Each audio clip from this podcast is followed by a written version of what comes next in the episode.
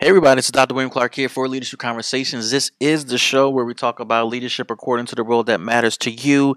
I want to talk about something that can be controversial for some leaders, and that is uh, the importance of being humble and transparent. Um, eh, when you think about leadership, sometimes you don't think about the importance of leaders being transparent and humble at the same time. Some some of us, when we think of leaders, you just hear the term leaders, you think of some of the most brash, rash, loud, um, very personality driven individuals who lead organizations and who lead some of the teams that we're a part of. And that that is not necessarily the full scope of the leadership types that exist. That is true for some cases, um, not all cases. And if you think about you as a leader, that might not be you as you're listening to this. So, uh, humility and transparency is a is kind of a trait, two traits that you might want to consider adding to your leadership repertoire this year. Now, what you are at want to be asking me right now is well how do you do that and and why? Let me just let me start here and say this. Uh, humility and transparency is important because it's there's value in embracing a lesser role when you're not the one making the final decision or the one that's influencing the decision. Now, you may be saying to me, well, when does that happen? If I'm the leader, when am I not influencing the decision or making a final decision? There are a lot of instances where, yes, you are the person who has to sign off on stuff. But if you are a smart leader, you have a bunch of smart people around you who are smarter than you in very specific areas. And when they talk, you listen. And when you're listening, you're showing signs of humility. What you're saying is, is I respect what you have to say.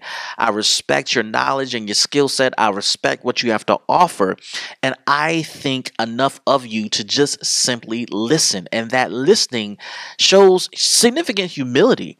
And it means that you've taken a step back as the quote leader in that situation and allowed someone else's leadership to take precedence so that they can share, so that they can communicate with the team what's going on.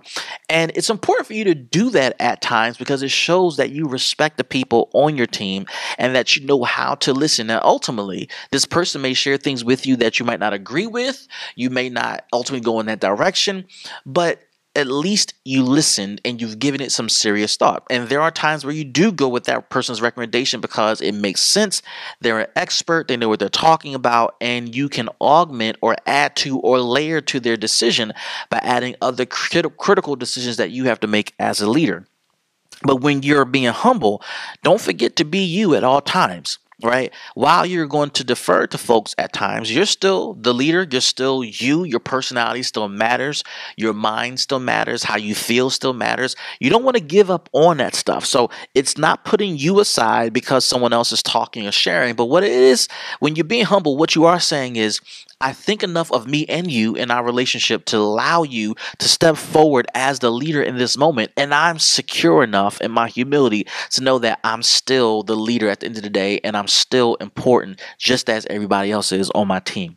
Here's a second thing you want to consider when you when you're trying to be humble and transparent as a leader. Submitting to other people so that you can serve them is for your interest and their best interest. Now, what do I mean by submission? And and again, this can sound very controversial, but when you are a leader, you are totally and wholly submitted to the needs and the interests of the people you're serving. What that simply means is, as a leader, you are the servant of everyone. You serve everyone within the organization from top to bottom. Now, it can seem as though, or for some people, they create an environment where they make everybody serve them as the leader. No, as the leader, you serve everyone else. And I've shared this in a couple podcasts ago, but one of the most uh, well known perspectives about leadership is leadership defined by Jesus. And Jesus said that as a leader, you are the chief servant, you serve the masses as the senior executive. Your decisions impacts the masses, your thought process impacts the masses, masses, the process that you go through to make decisions impacts the masses. Whatever you do impact, impacts the masses in a way that will far exceed what people do that impacts you. And ultimately, you are a servant and allowing yourself to submit to the needs of people so that you can get the most out of the relationship so you can maximize their skill sets and potential is par for the course. It is something that you have to think about on a regular basis. How can I serve you? Yes, I am Dr. So and so. Yes, I am CEO so and so. Yes, I'm the executive of so and so department, but how can I help you? And that's what humility looks like as a leader. At least this leads me to the third point when you're talking about humility and transparency for leaders. Focus on the goals of others and align your goals with theirs to win. Not only for you, but for them too. You got to focus on their goals, align yours with theirs for a win win.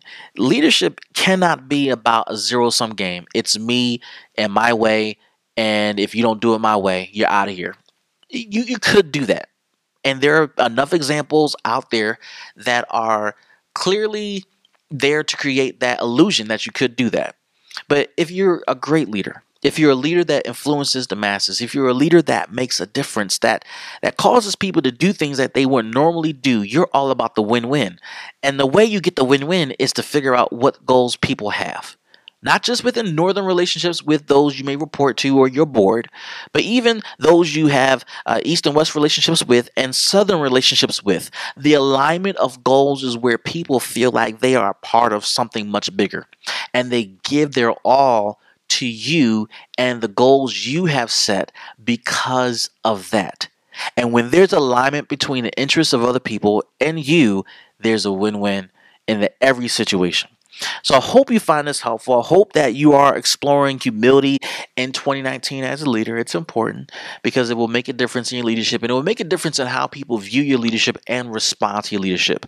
So go ahead and follow us on Facebook, Instagram TV, Twitter, and YouTube share our information, share this podcast with other people, and subscribe to this podcast utilizing your favorite podcasting platform. This is Dr. William Clark for Leadership Conversations, and we'll see you in the next.